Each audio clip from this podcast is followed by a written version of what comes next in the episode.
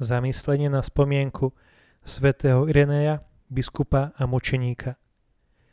Čítanie zo svätého Evanília podľa Jána. Ježiš sa modlil, no neprosím len za nich, ale aj za tých, čo skrze ich slovo uveria vo mňa, aby všetci boli jedno, ako ty, oče, vo mne a ja v tebe. Aby aj oni boli v nás, aby svet uveril, že ty si ma poslal. A slávu, ktorú si ty dal mne, ja som dal im, aby boli jedno, ako sme my jedno, ja v nich a ty vo mne. Nech sú tak dokonale jedno, aby človek spoznal, že si ma ty poslal a že ich tak miluješ, ako miluješ mňa. Oče, chcem, aby aj tí, ktorých si mi dal, boli so mnou tam, kde som ja, aby videli moju slávu, ktorú si mi dal, lebo si ma miloval pred stvorením sveta. Spravodlivý oče, svet ťa nepozná, ale ja ťa poznám. I oni spoznali, že si ma ty poslal. Ohlásil som im tvoje meno a ešte ohlásim, aby láska, ktorou ma miluješ, bola v nich, aby som v nich bol ja. Dnes sa pod patronátom svätého Ireneja Lionského pripájame k Ježišovej žiadosti o jednotu.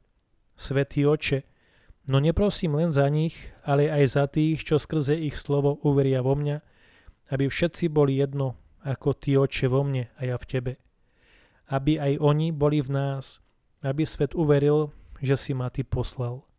Jednota je výrazom lásky, znakom dobrého zdravia a zárukou udržateľnosti rodiny.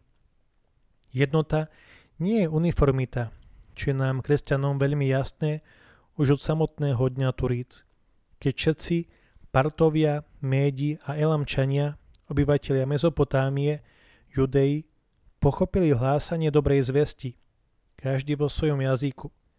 Je to jednota okolo Božieho slova. Toto slovo sa dostalo cez generáciu za generáciou k našim ušiam. Je to tradícia. Nie je to stagnácia, ale tradícia rodiny, tej kresťanskej. Je to akoby mohutná rieka, ktorá sa počas 21 storočí kresťanstva zväčšovala a zväčšovala. Krista vtlené Božie slovo možno jesť akoby absolútny pramen tejto záplavy. V jeho blízkosti ako verného širiteľa pravdy nachádzame svätého Ireneja z Lyonu. Irenej, narodený v Smrdne, dnes Izmir v Turecku, bol žiakom svätého Polikarpa, ktorý sa po jeho boku rozvíjal u svätého Jana Evangelistu. Mladý Irenej sa presťahoval do Galie, kde bol vysvetený za biskupa. Irenej bol predovšetkým mužom viery a pastierom. Ako správny pastier mal zmysel pre spravodlivosť, bohaté učenie a misionárske nadšenie. Stručne povedané, Irenej sa dal definovať ako šampión v boji proti hrézam, hovorí Benedikt XVI. V skutočnosti sa už v tom čase vo vznikajúcej cirkvi objavili prvé hrézy, najmä gnosticizmy, skutočné ohrozenie jednoty kresťanstva. Svetý Irenej proti ním bojoval, a to so svetosťou a teologickou reflexiou. Je to prvý veľký teológ cirkvy.